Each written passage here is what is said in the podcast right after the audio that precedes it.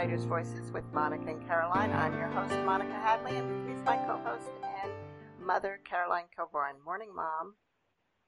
Morning. Beautiful day again. uh, yeah, I just wish it would make up its mind whether it's spring or not. You know what's going to happen? I'll get there eventually. what's going to happen is we're going to go straight from cold to hot. Right. Yeah. We had a few days in Chicago of 80. It went from yes. you know 40 to 80, and then it snowed. Yes. And all the flowers died. Yeah. we're in Iowa, so we're we're experiencing the similar similar journey here this spring of 2023. You never know when someone's going to actually be listening to this. You know, that's the thing about uh, our worldwide right. web nowadays. I'm shifting. You have to say when it is. Yeah. That's so, Caroline, who is our guest today? Well, talk about a page turner. This is absolutely a page turner.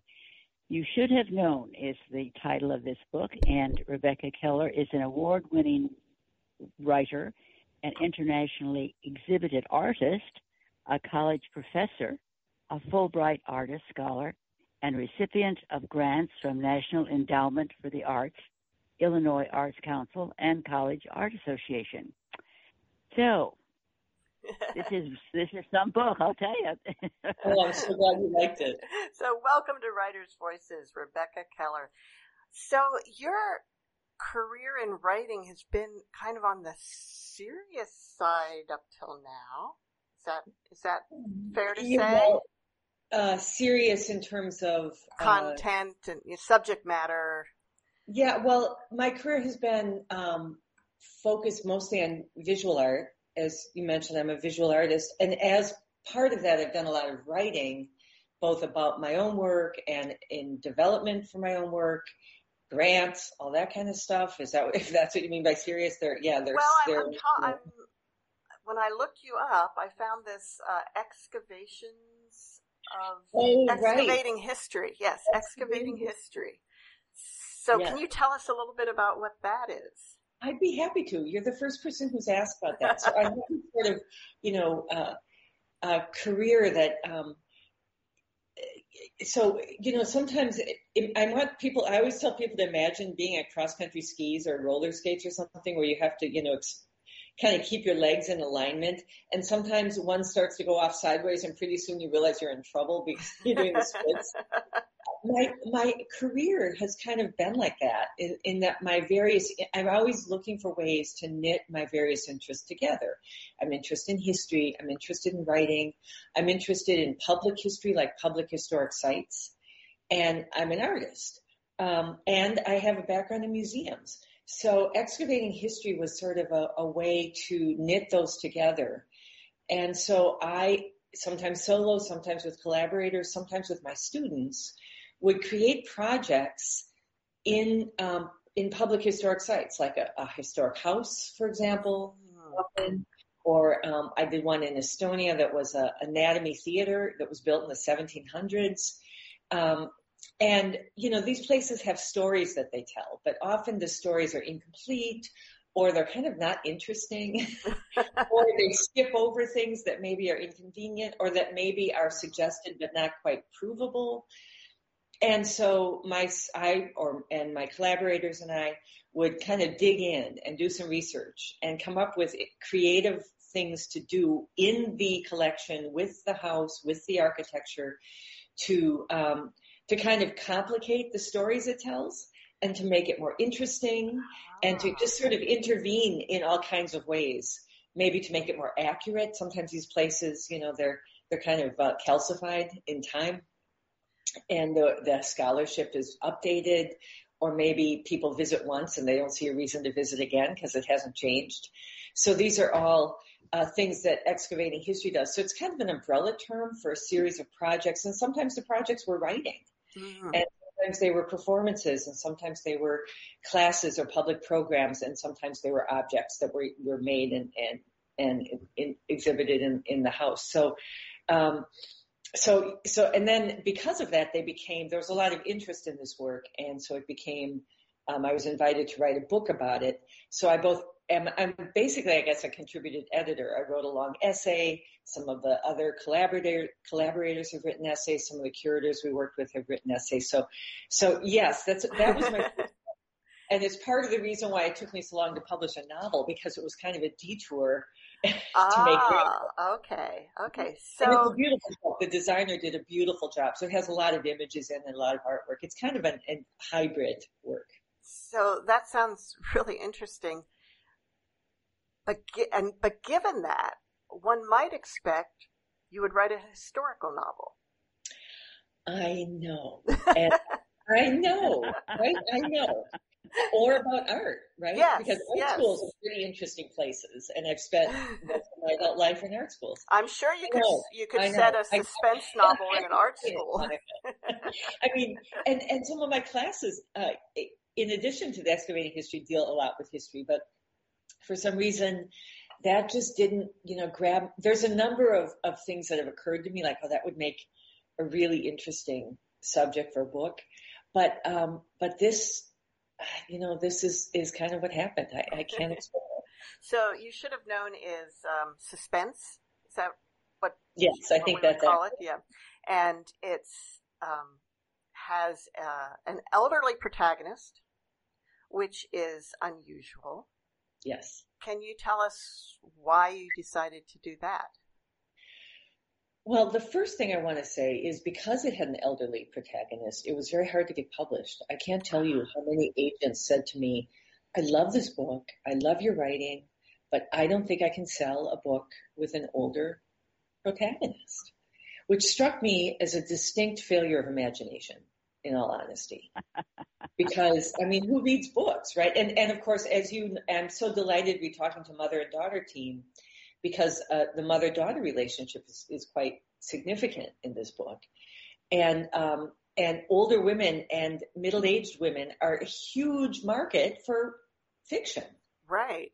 right? And I just thought, come on, you know, we're not all 25 or, you know, 14.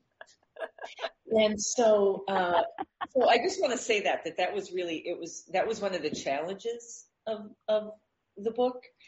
Um, why I decided to do an older protagonist is I was interested in, I wanted to write a kind of a morally complicated character, and I was interested in the idea of somebody who just, you know, has had to swallow the mundane injustices of the world, as we all do, and gets to a certain point and just says, you know, she she acts on perhaps her worst impulse, but it's informed by a kind of fundamental anger at people in power getting away with stuff, and um, you know, not ever, and especially you know, in the case of the kind of the, I, I suppose for lack of a better word, villain in this book, um, you know, who kind of pose as these morally, you know, upright, you know, people full of rectitude, rectitude and and uh, sort of pomposity, but never really stop to examine the wider repercussions of their actions. And so um, it struck me wanting to have somebody who might step outside the straight and narrow. There had there are a couple challenges with that. One was that they had to, I had to give them, I had to make them uh, like I wanted. Fran, I think Frannie's very likable, and I wanted people to continue to like her and to be in her corner, even when she does something she shouldn't. And so you ha- you know, I had to make her both. Um, I had to I had to make her alive on the page and also make it believable that she would do this, and and having done it, make it still forgivable that you're still in her corner. Yeah. And so you know, justice is a you know someone really hurt her, really broke her family, and um, and that's kind of the the impulse. And, and there's all kinds of evidence in the book that she's a very kind and caring person, very upright and ethical person, actually, in generally speaking. But this, this aberration was just prompted by her, desire for this kind of vengeance. But to get to your question about being older, you know, before I arrived at Frannie, I was thinking, well, if I want to write about this, what so somebody has to have a reason that is compelling, but they also have to be less fearful of consequences. Right? And if, if you're a parent with three year old kids, you're not going to risk going to jail, you know. Um, but if, first of all, the situation of older people in this culture are kind, they're kind of invisible. You know, we don't think they have agency, especially women. We don't think of them as active, you know, shapers of their own destiny beyond a certain age. And so Frannie realizes that in that invisibility, and I realize that in that invisibility, there's freedom. And, uh, and also Frannie's like, I'm not likely to get caught because who's going to look at me? Who's going to suspect me? Nobody thinks an old lady can do anything. And if they did catch me, what are they going to do? You know, throw me in jail? And um, so she's, in some ways, she's, the stakes are different for her in some ways, she already feels like she's in jail, in a sense. yeah, she feels like a lot of, you know, her, her actions are curtailed as it is because of her situation. But what gives her pause, of course, is what this will do to her family. Yeah. How old is Frannie? So she's 72 in the book as published. When I wrote the book, she was 80. Okay. And um, all right. Okay. Because yeah. she seems older than 72 to me. Well, she was, she was older than 72. And this was one of the compromises. Uh, the, the, the, I still don't have an agent. All these agents said, I love this book, but I don't think I can sell an older protagonist. I was fortunate to, um, uh, I, I kind of, on a, just like, well, I'll give it a shot. I sent it directly to an editor at Crooked Lane, Tara Gavin, who is the editor of, of it, who is my editor. And she got back to me right away. Mm-hmm. And she really liked it. And she made several suggestions, not for not major changes, but they were all really smart. And that made me really think that she gets the book, she gets the character, she understands the dilemmas and the themes.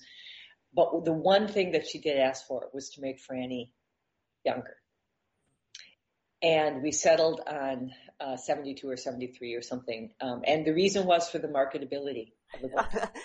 okay, but I got to say, as someone who's not all that far away from that age, I'm like, 72 totally, year olds are not this decrepit. I totally hear you. No, and of course there are people in, there are yes. people who have had yes. um, physical impairment, even, you know, yes. I have a friend who's in their 50s in assisted living. So it's not within the, it's not without plausibility. Right. But right. I agree with you. I, I, I, you know, so I, and I did go in and, and change some of her, um, her physical ailments and some of the thoughts in her head. But I actually, I actually think that some of her reflections on aging and, and workarounds that she develops, um, to accommodate her, you know, lack of energy or painful knees or whatever it is. I found them very interesting and I thought people would respond to them. So I was trying, sort of trying to walk a fine line. Well, 72 year olds can definitely have knee issues. That's for sure. You know, there's a lot of knee replacements in their, in our 60s and, right. and even right. 50s sometimes. But also, I wonder, was, um, Evan, who I think is 79, was he originally older also? No, he no? was the age. Yeah. Okay, because because he makes a comment about sort of being ready to die at any time or something. And most 79 year olds or people in their late 70s I know are not there. yeah, yeah. Yeah. I think at the end, well, I think he doesn't say he, it's not like he wants to. No, no, but just that he knows he could go anytime. And yeah. yeah. I think he's made his peace with the fact that, you know, he, he is, he, he can't count on, uh, you know, I mean, none of us can count on tomorrow. Right. I suppose. Right. Um, yeah. But, but when you're 79, you can count on it less than when you're 59. Yeah. Um, so he, and, and I think he's just sort of more of a, of a, you know, fatalist, but people say that all the time. You know, I hear people say it's stuff true. like, yeah, you know, if, if I ever am in that, you know, situation, I don't want to live, but yeah. I have a feeling that when they're there, they're going to reconsider that. I know. I know. yeah, I think about that sometimes about if you if you had a clear cut choice, like um, if you had a disease that the treatment was very um, onerous and unlikely to succeed. Yeah. And going without treatment, you're able to function normally for a longer period of time. Mm-hmm. But that's never that clear cut. The choice is never that clear cut. Right. And usually, you know, we've, you know, it's just like, like the water's rising. You, you accommodate yourself, you know, your life shapes to what your, what your situation is. And so, you know, I mean, maybe as you become, um, less, maybe you become less able to drive or less able to do things in the world, but you read more, you know, I mean, yeah, you, yeah. Um, so you, you shift and, yeah. uh, consciousness shifts and that, but that doesn't mean that what you have is any more precious. And as you say, it's very rarely a binary, like, well, it's this or that. Right. Yeah. Right. Yeah. I was wondering how, how you came to, uh, choose this title. You should have known. Boy, you guys are just going like right for the target areas because that is not, that was not the title it was written with. Mm. Uh, it was not the title I submitted it with again, I think it was a marketing decision. I actually think it's a pretty good title. Uh, I'll be honest, I did perhaps, um, I would have liked to, excuse me, I would have liked to have maybe had one more back and forth with the, uh, with the publisher to land on. I felt like there was a, a title that was even more perfect just around the corner. Um, but they, they, I think they wanted a title that felt more, uh, mystery like, that yeah. felt uh, more suspense like. Uh, mine had been a little bit more uh, literary, I think. So, um, so can you tell us what your original title was? The original title was "What the Body Remembers." Oh. And uh, and it it came from that a scene in which she recognizes who Nathaniel was. Yeah. And kind of feels it in her body before she consciously realizes it. Um, but you should have known. I, I, I like it because it kind of, it's something that we've all said to ourselves and to other people. Like you should have known, and usually it's implied better, or you should have known this would happen, or you should have known that would happen. And so much of the book is her um, doing something that she knew better than to do, mm-hmm. and um, and suffering, you know, for it. Yes. Yeah. so, mm-hmm. and also, you know, it kind of works both ways. Nathaniel should have known as well. You know, there's a lot of people who should have known better. Yes. And, um, and so the you, you know, we thought about she, we thought about I, but the you leaves it kind of open in terms of, you know, who exactly, you know, is this pointing to? And it's pointing to more than one person, I think. Right. So it was a good choice. Thank you. so Caroline, you, you mentioned last night you were curious how long it took Rebecca to write this book. Yes. Well, again, a very good question. And it would be hard for me to, it's hard for me to actually answer because um, I didn't write it all in one, obviously all in one go, but, but um, I, I, I wrote so it, it, I, I, I, began um, something that a story that had some of the beginning DNA of this book many many years ago. It was a very short story, um, and then I wrote another kind of beginning of something that had another bit of the DNA in this book, and I didn't think of them as being together. Then, um, and and I so so let me back up. About 12 years ago, um, as you know, I'm a visual artist, and you get plenty of rejection and work for no money as a visual artist. So why 12 years ago or so, I, a book took a book took me by the throat and just wouldn't let go, and I decided, okay, I guess I'm going to do this now. Let, so, let's try another avenue for rejection. That's right. Let's try another avenue. I need more rejection. Uh, so I I wrote this, this, not this book, I wrote a book, finished it. Uh, and I'm sure if I were to dig it out of that hard drive in my, uh, you know, my, my hard drive, I would cringe to read most of it. But I learned, you know, I learned. Um, and so, you know, I made, I had made this commitment that I, I want to learn to do this.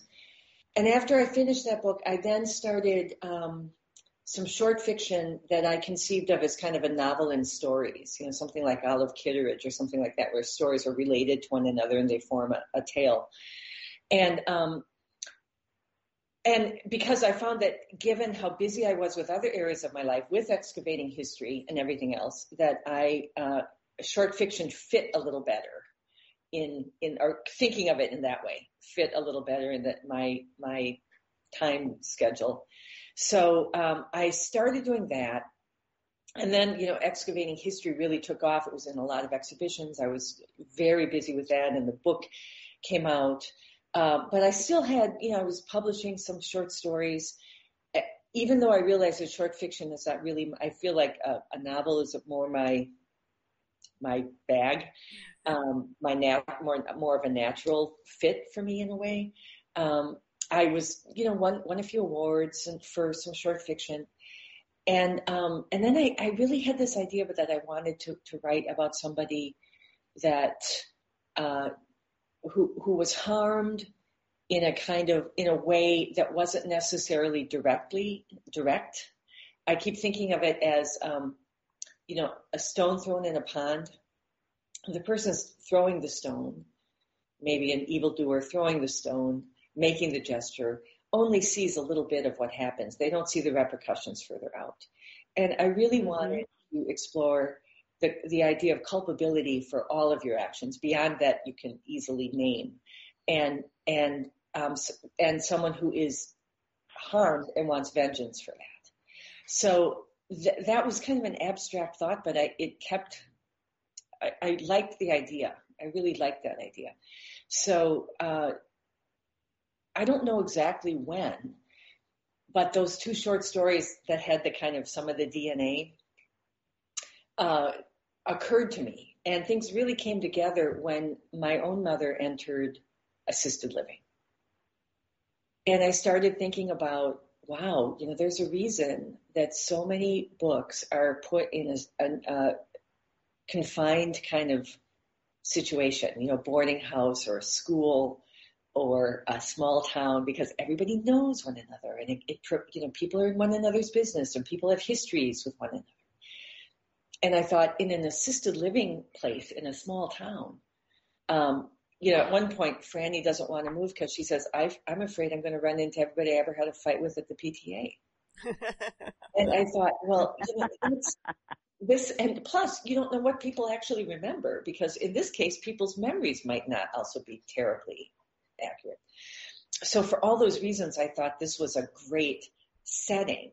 And um, the you know the idea of being older and having different kind of stakes in your actions it all kind of came together. So when i re looked back at those shorter you know unfinished pieces and saw how they could they gave me ideas for the development of the book. That's a very long answer to your question. And yes the short answer is i can't even answer it because it's it's not you know i wrote it in chunks and in fits and starts um, but I seriously dug into it at around 20, and I think around 20, 2015, 2016.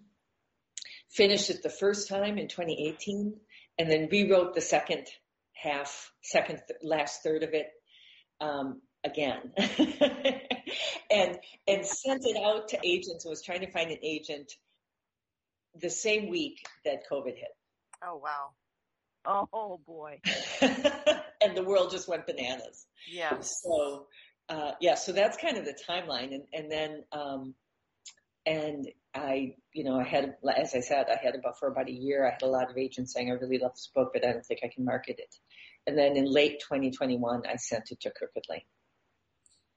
And now it's come out, coming out in May? It came out in April. It or came, out, out, in April. Okay. April 4th was the publication. It's pub birthday. Oh, congratulations. How, how does that feel? It feels awesome. It feels great to walk into a bookstore. And in fact, a friend of mine uh, contacted me and said, you know, I went into, she already has her copy. She said, but she wanted to buy an, a, a friend of hers a copy. And she walked into one of the biggest Barnes and Nobles in the country. She lives in New York and she asked about it. She said, "Oh, we, the person said we just sold out, but more on order."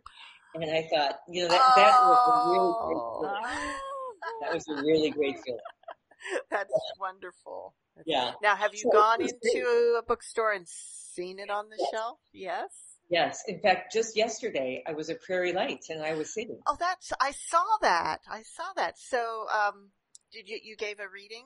I gave a reading and, and signed books and it was really exciting. I mean, I've had a number of, of events, but you know, that was, uh, in some ways that's such an important literary, uh, you know, Right. location Yes. that I was really excited to be there. And the, the turnout was great and the questions were excellent. And, you know, you, you, um, Iowans are such great readers. All of you have, everybody from Iowa has asked great questions.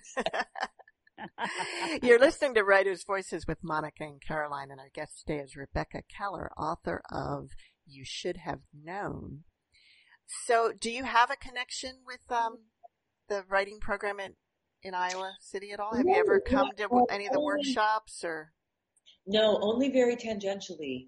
Um, in that Abby Geni, who was my interlocutor yesterday, um, is a Chicago. She's a graduate of the um, workshop and uh, and uh, affiliated faculty with it. She teaches there on occasion, and she also is associated with an organization here in Chicago called Story Studio. And some years ago, I took a class at Story Studio in which she was the instructor. I've never had, I mean, that's the closest I've come to formal uh, fiction Really? um, uh, instruction. I mean, I have an MFA in visual art. I have an MA in visual art. Um, you know, I was I was late enough in life when I started that I thought I just I can't step away from my life as an art professor with an MFA, and teaching graduate students who are getting an MFA into a different kind of a MFA. I just couldn't do it. yeah. And so I did my, you know, I did a lot of reading. I would, you know, I would educate myself in all kinds of ways. And one of the ways uh, was a, a, a class that Abby offered at Story Studio. And it was also partly I wanted a community. I wanted a sense of other writers and what they were going through, people in, in a similar situation to me. So, uh, so that's my, my my connection and and I have a, a friend in Iowa City um, and I I have actually gone to some summer like reading programs and things there. Yeah, I've both Caroline, Caroline and I have attended um, uh, some of the Iowa Summer Writing Festival workshops over Right. the years. which are really exciting. Yeah, and The they are going back. On, they're coming back this summer. They've been online the last three years, I think, and I think they're actually having some live events again this summer. Wonderful, Yeah. wonderful.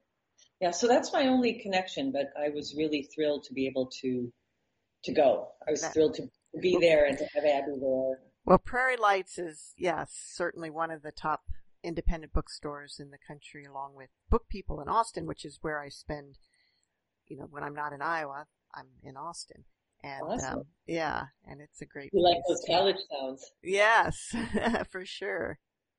Yeah, there's something about a college town.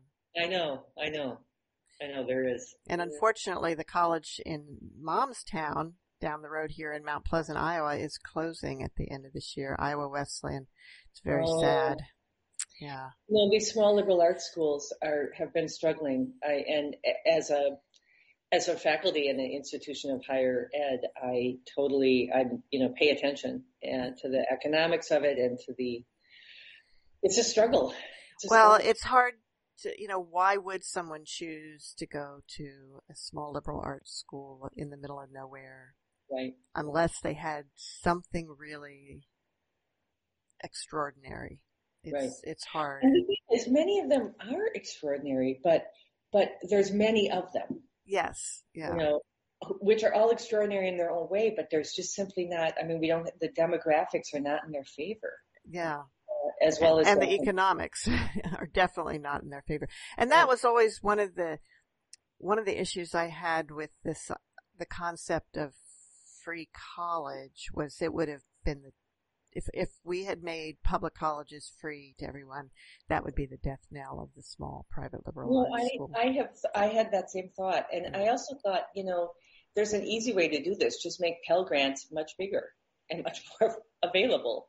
And then you preserve student choice. yes, yes, Um, Because I, absolutely. you know, at an art school, uh, you know, um, we would have been in also in, in trouble. Who would who would select a private art school, given yeah. no matter the excellence of the right. education? Yeah. Um, so yeah, I, I because I just thought it was inventing something that didn't need to be, um, you know, that there there were other options. Other other ways to do it. Right. Mm-hmm. Right. Rebecca, would you like to read from "You Should Have Known" for us? Sure. I have to say, I'm always sort of flummoxed by what. um, yeah, because you don't want to read, you don't want to give any spoilers. Right. So. and and I also, you know, um, there's things that work on the on the um, on the page that are maybe a little more lyrical or literary that I wonder how they should, um, how they are to listen to so what would you suggest? Something with more dialogue or something a little bit more internal? I think dialogue.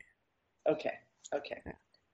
So um, this is from chapter four. The one caveat I have to give is that uh, so so Frannie the the setup is that Frannie Green is a as we've said a 72 year old former nurse who uh, has had a few falls and um, at the urging of her children, uh, but with some reluctance, has moved into a, an assisted living apartment. And while she's there, she meets a woman named Catherine. She becomes good friends with Catherine. And despite the fact that Catherine is very different than she, and she, um, the the the kind of heartbreak of this is that um, shortly after she meets Catherine, um, she has a realization that Catherine's husband is a corrupt judge who she believes uh, is responsible for the death of her granddaughter and the real breakup, breakdown of her family. But this is before that happens. She's recently met Catherine, and uh, and I'll take it from here. And I'm going to attempt a slight Southern accent. I'm not an actress, so, so forgive me. um, all right. The next morning, there was a knock at my door. I had just gotten off my morning phone call with Iris, and Charlie, who worked at a small engineering firm, almost never dropped by on a weekday, so I was surprised. I opened it slowly, and there stood Catherine. She held out a giant streusel-topped muffin.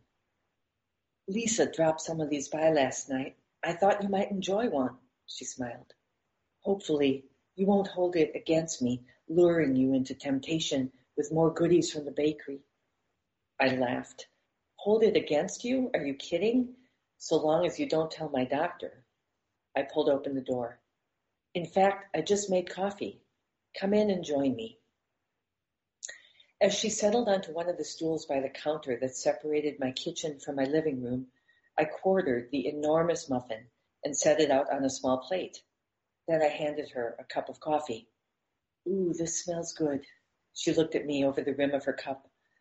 I'll keep quiet about the muffin if you don't tell Nathaniel or Lisa about the coffee. I'm not supposed to have it. I had recently made a partial concession in that regard on the insistence of my own doctor. I said, Does it make it better knowing it is half decaffeinated? She sipped, Sort of. But it's kind of fun breaking the rules. I get tired of having to be so careful all the time. When I was younger, I could eat whatever I wanted, even if it was unhealthy. Nobody policed me. I hear you. It's one of my biggest annoyances with my kids. Iris is always, Mom, don't eat this, don't lift that. So tiresome. Makes me want to eat onion rings covered in cheese and salt just to prove I can. I raised my mug and clinked hers. Here's to transgression. That's when the alarm went off on my phone. I blushed, reaching to turn it off. Do you have something going on? she said. She stood. I apologize for just dropping by. Don't let me interrupt your plans. I shook my head, tucking my phone in my pocket, and gestured for her to sit. Oh no, I just. I glanced at the living room, feeling suddenly open. Well, speaking of transgression, would you be interested in joining me? I lost my nerve. I felt myself blush. She looked at me peculiarly and glanced from her watch to the television. Then she beamed. Oh my goodness, you too? She lifted her eyebrows. So, do you think Summer will end up sleeping with Kyle? She had guessed it, my guilty pleasure, the young and the restless. I sighed. It started while I was in rehab for my knee. My roommate insisted on watching it. At first, I turned my nose up. I always thought soap operas were so ridiculous. But by the end of the first week, I was hooked. I picked at the muffin, feeling sheepish. It's so silly. She waved my embarrassment away. Oh, please. I've been watching it for years. Back when Lisa was young, everyone I knew watched it. You were a career woman, so it just took you a little longer to get hooked on the adventures of Nikki and Abbott and the whole town. Besides, is it really that different from following some of those costume dramas on cable? She slid off her stool and looked at the television in my living room. Let's watch together. It's about to start.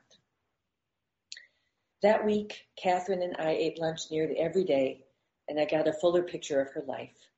We were from completely different worlds. She grew up as the pampered daughter of a wealthy Savannah banker and became the cosseted judge of a wife, white cosseted wife of a judge, with a housekeeper and a gardener. I grew up milking cows on a farm in North Dakota, where there was never enough money, and the idea of household help would have been unimaginable. Deep in my heart of hearts, I've always looked down on women like Catherine an attitude I'm not particularly proud of, but still. Maybe I was getting more open in my old age, or maybe I was more lonesome than I'd realized. She fascinated me. She was the real deal, a bona fide, drawling Southern debutante. Gracious and well mannered, she was capable of letting someone know when they weren't up to standard with a raised eyebrow and a tone that was simultaneously dismissive and disappointed. She occupied her place in the world with a rock solid certainty about the way things should be. She reminded me of some of the privileged characters in the soap operas. Both of us were early risers, and we began meeting in the lobby for a morning stroll around the halls or the sidewalk that encircled the parking lot. It was lined with trees and plants, and if the weather was nice, it was a great way to start the day. Perhaps because we were old, we spent a lot of time talking about when we were young.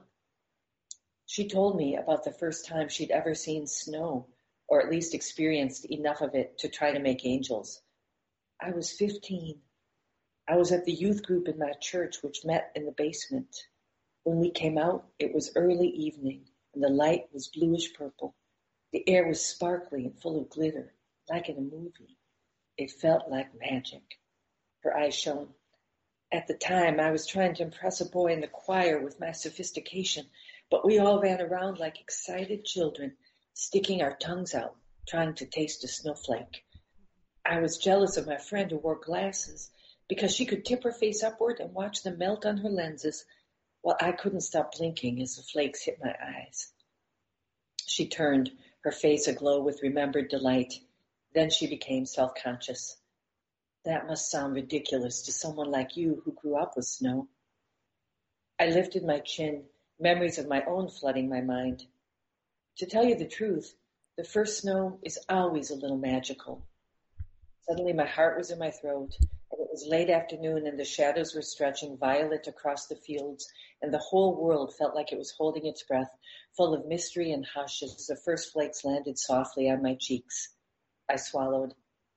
That first snowfall, especially the slow, sparkling kind, not the kind we sometimes got where it felt like the sky was throwing bullets of ice at you, but the soft, lovely, soundless kind.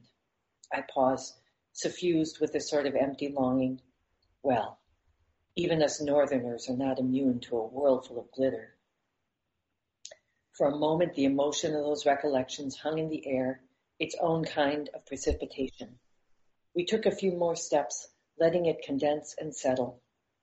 When I felt recovered, I said, as if in trade, I remember the first time I saw a magnolia. More precisely, I remember the first time I smelled a magnolia in bloom. We took a school trip to Minneapolis one year, and on the University of Minnesota campus was the first hybrid that could survive the cold. I guess a professor there developed it. Generations of horticulture students have kept it going. They're marvelous trees, aren't they? I see a few of a type of magnolia planted around Chicago now. Must be really hard to keep them alive. She tilted her head. And of course, they're not as big or as fragrant as the ones back home. I smiled. We walked by a lilac that had recently bloomed, and I breathed in the sweetness. You may have had magnolias, but my house was surrounded by these. I closed my eyes and focused, trying to resist the tug of nostalgia and appreciate the here and now. I heard her inhale next to me and sigh. Oh yes, so lovely. I also began to understand her marriage. It was clear Nathaniel worshipped her, and the price she paid for his worship was accepting his bluster as well as adopting a, well, a certain willingness to overlook unpleasantness. He kept to his sphere and allowed her full reign in hers. It struck me as a distinctly old-fashioned and rather restrictive bargain. Then again, what did I know? The older I've gotten, the more I realize there is nothing more mysterious than a marriage. Thank you, Rebecca. That was Rebecca Keller reading from You Should Have Known. So, developing friendships as in in your later years, that's you know, there were several times in the book where Frannie thinks or comments that this may be the last new friend she ever makes. Mm-hmm. But in a way, it's like, because, I don't know, mom, maybe you can speak to this. Do you still look to make new friends at your age? Oh. Which, do you mind if I say what your age is? No, I don't care. so Caroline will be 88 in June. Oh, I make new friends all the time.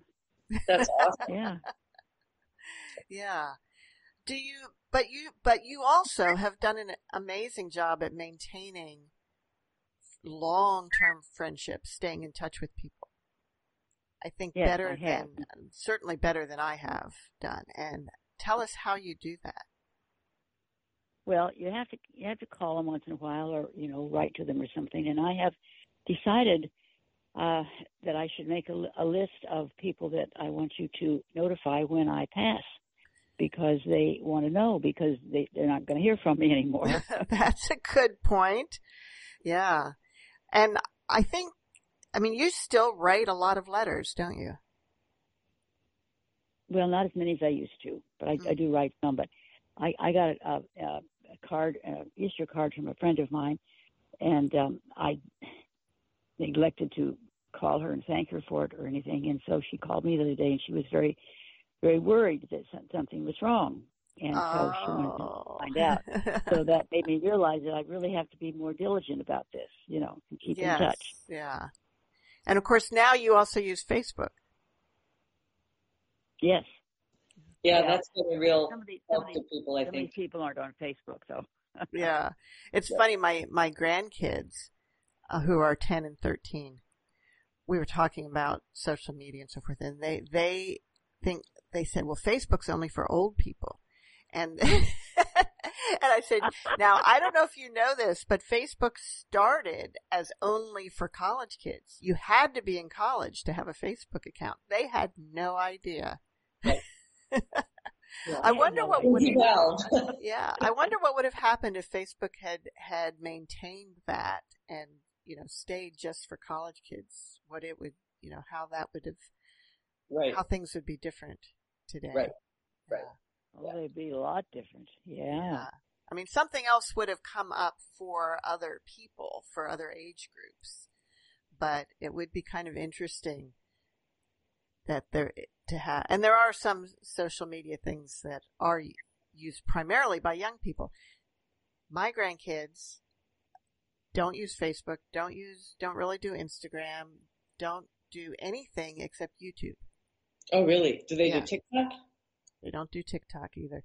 Maybe um, my grandson might have an account, but they're not, they're not into that, but they both watch YouTube a lot. My grandson has a YouTube channel. His biggest, um, he, he made this video of dinosaur memes that got like 30,000 hits or something.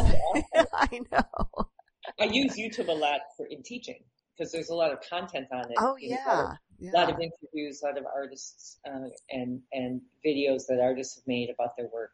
yes. Um, so it's and it's you know it's usually free, which makes it easier than trying to, you know, uh, find a, a source that is is more protected. I mean, social media and the internet must have it has changed teaching a lot. I presume. I have not been to a co- Oh, in a yeah. college classroom since the advent of these of these tools, but Yes, it's changed it. It's changed it a lot. yeah, Um, for good and ill. you yeah, know, everything. Um, Yeah. But it's definitely changed a lot. And it's made certain content more available more widely. Uh, but it's also made um, made it harder for I think for people to discern between a quality, you know, source or to, to critically examine what is being said. Because you can there's no vetting. You can say anything you want and um, and if a student it doesn't, you know, cross check and really think about what doesn't really think about it, um, it you know they're It- vulnerable. amazes how many people will believe something because it's on the internet and Oh yeah. say, "Oh, well, I researched it," but yeah, Researching is more than just googling something in and taking the first four hits. yeah, or the first four that happen to agree with your pre your pre right. notions. Yeah, com- yeah, yeah. I uh, and it's and now it's going to just get worse because of um, these deep fakes. ChatGPT. Oh, and deep fakes. I know it's frightening. It's really frightening. Yes. Yeah. So Mhm. a lot of you know you, your book has several themes you should have known. Um, aging is one. The idea of justice and vengeance and corruption is one, and what you know, what is excusable in the pursuit of justice, and who gets to decide? Yeah. And so that's, it sounds like from what you said that that was sort of your starting point. hmm Yeah. Yeah. Which is a kind of a thematic starting point rather than a character. yes. Interesting. Interesting. And, um, did you know when you started writing what the, did you know the plot of the book when you started writing?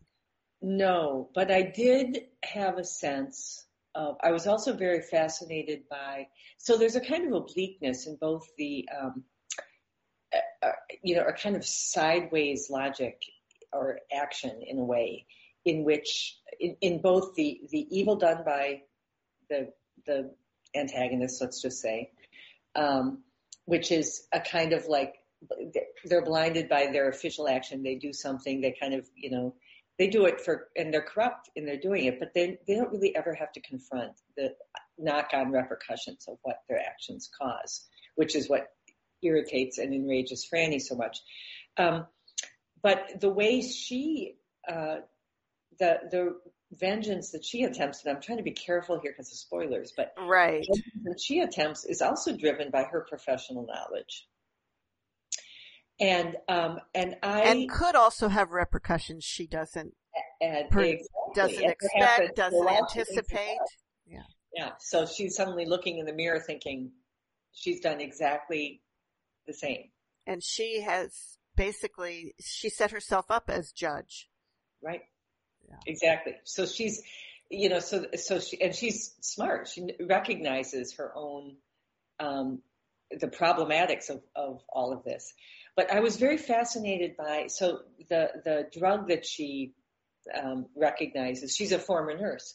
And I was really, I'm, very fascinated by the, um, the fact that, you know, the line between, uh, a beneficial, a life-saving drug and poison is very fine. And, um, and, and she's highly aware of that. And, and the, the coincidences of, um, of what she encounters and her husband's, her late husband's, you know, medical situation. I'm, I'm sort of trying to tiptoe Yeah, around yeah. so, but, but, so I was very, I, I had learned about that, um, that, um, medical situation and with that particular uh, drug and was was fascinated by it. Um, and so that was another little little bit of DNA that sort of led me to well, I want this person to be a nurse, to be knowledgeable about medicine, and to be knowledgeable about the procedures in places like this. Um, so yeah, so that was that was another. So at what point in the writing process did you know how what the ending would be? uh, I rewrote the back third of the book three times. Oh wow! And um, and I can't even. I mean, I don't even the.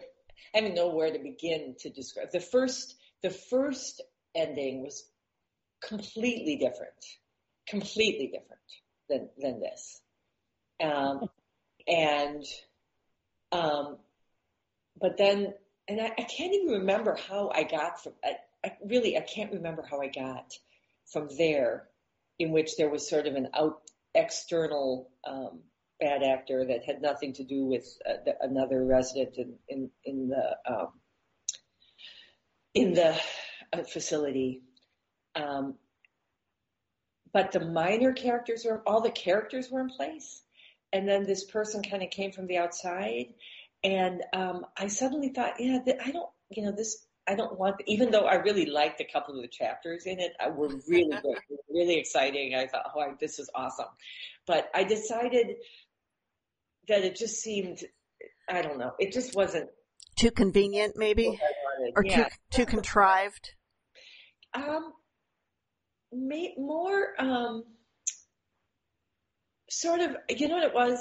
I had become so involved and interested in these characters that I felt like there was more, I was more interested in what would happen if I stayed with these characters than introducing this kind of outside, you know, uh, uh, evil guy.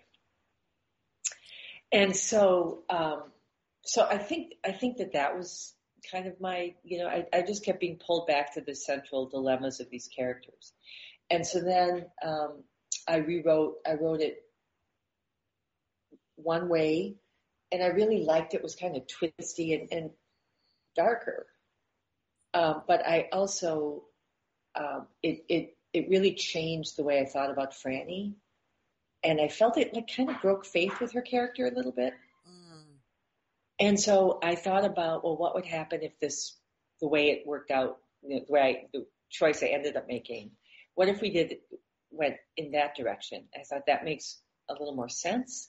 And it also offered up more opportunities for um, for the, for the reader to stick with Frannie and in a sympathetic way, and for her, um, but for her to really suddenly see this duality that she and the judge, and, and to have these realizations that she is in her own way as complicit, as com- culpable, you know, as capable of doing something really, you know, really wrong. bad, really wrong. Um, and, and the kind of self, um, and, and then trying to fix it. You know, she, she did somersaults to try to fix this and she does. She ends up, you know, sort of fixing it somehow. Um, kind of by accident. I mean, she got very lucky. Yeah, yeah. But um, yeah, so that so that's um, that's how it happened. So I wrote the last end end of the book that was sort of my third stab at a way that felt um, it felt real. It felt in in keeping with the characters. It felt um, not gratuitous, and it felt it it sort of honored my original intentions, which were, you know, to think about moral complications and and you know how we all you know the stakes we all have in justice and and what can we forgive and what can we forget and what can't we just get past. And then there's the issue of um, the vulnerability of our immigrant labor force. Yes. That is so vital for these, yeah, and for many industries, but certainly in, in caretaking and that it's, you know, you, you, you don't hit it, you don't hit us over the head with that, but, you know, that's an important point that you're making too. It is, and and that the the re rethinking the end of the book allowed me to let those characters breathe and to be and to have to be consequential. You know, for there to be stakes.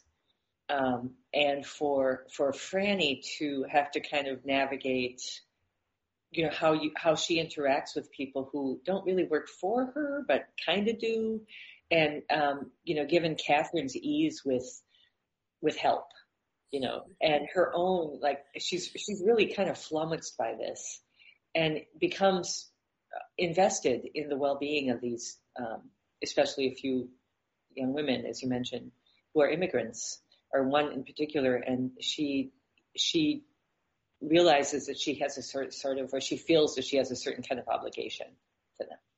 Yeah. So. That they don't take the blame for they something they didn't do. Right. Yeah. Yes. So, Caroline, we just have a couple minutes. Do you have any last questions? Well, I, I just want to tell all our listeners that this absolutely is a must read. and um, I hope I hope hope that they do because it, it was very interesting. It really was. So, Rebecca, I'm curious about is your audience mostly women of a certain age, or are, are you getting a broader audience? I'm getting a broader audience, much to my delight. I mean, I think the audience for fiction in general tends to, to be women. Mm-hmm. Uh, so, but but it seems to be um, cutting across the, um, you know, there's some people who are interested in mystery. I think the whole marketing thing has been interesting because it is suspense. And some mm-hmm. people said, "Oh, it's such a page oh, I was up all night. A friend of mine just posted on Facebook. You know, I I'm late for work because I was up late reading this book, and I couldn't put it down. And of course, that that's awesome. But uh, other people, you know, it's it has an it's not a typical mystery in that there's a dead body in the first page and the the detective shows up at page seven. It, you know, and, and no shade on those books. I mean, I read those books, but it's not it's not that, that kind of book. Yeah. Um, it's kind of you know literary. Um, there's a lot of attention to character and language. Yes. Um, so it, it's it doesn't easily slot, um, and so so I think it's finding an audience with people who are um, are interested in mysteries, uh, interested in work about women and women's lives, in the totality of women's lives. I think it's a great book for book clubs. So, you know, they, I, I don't know exactly what book club fiction is, but I think this is it. this is it. well, listen, Rebecca, we are out of time. We want to thank you so much for being with us today. And Caroline, do you have some closing words? Well, I'll tell you what, I've been wanting to use this one for a long time, and I don't know if it really fits here, but a friend of mine says it, a, a classmate, high school classmate, nobody's perfect, and uh, I must be perfect because I'm a nobody.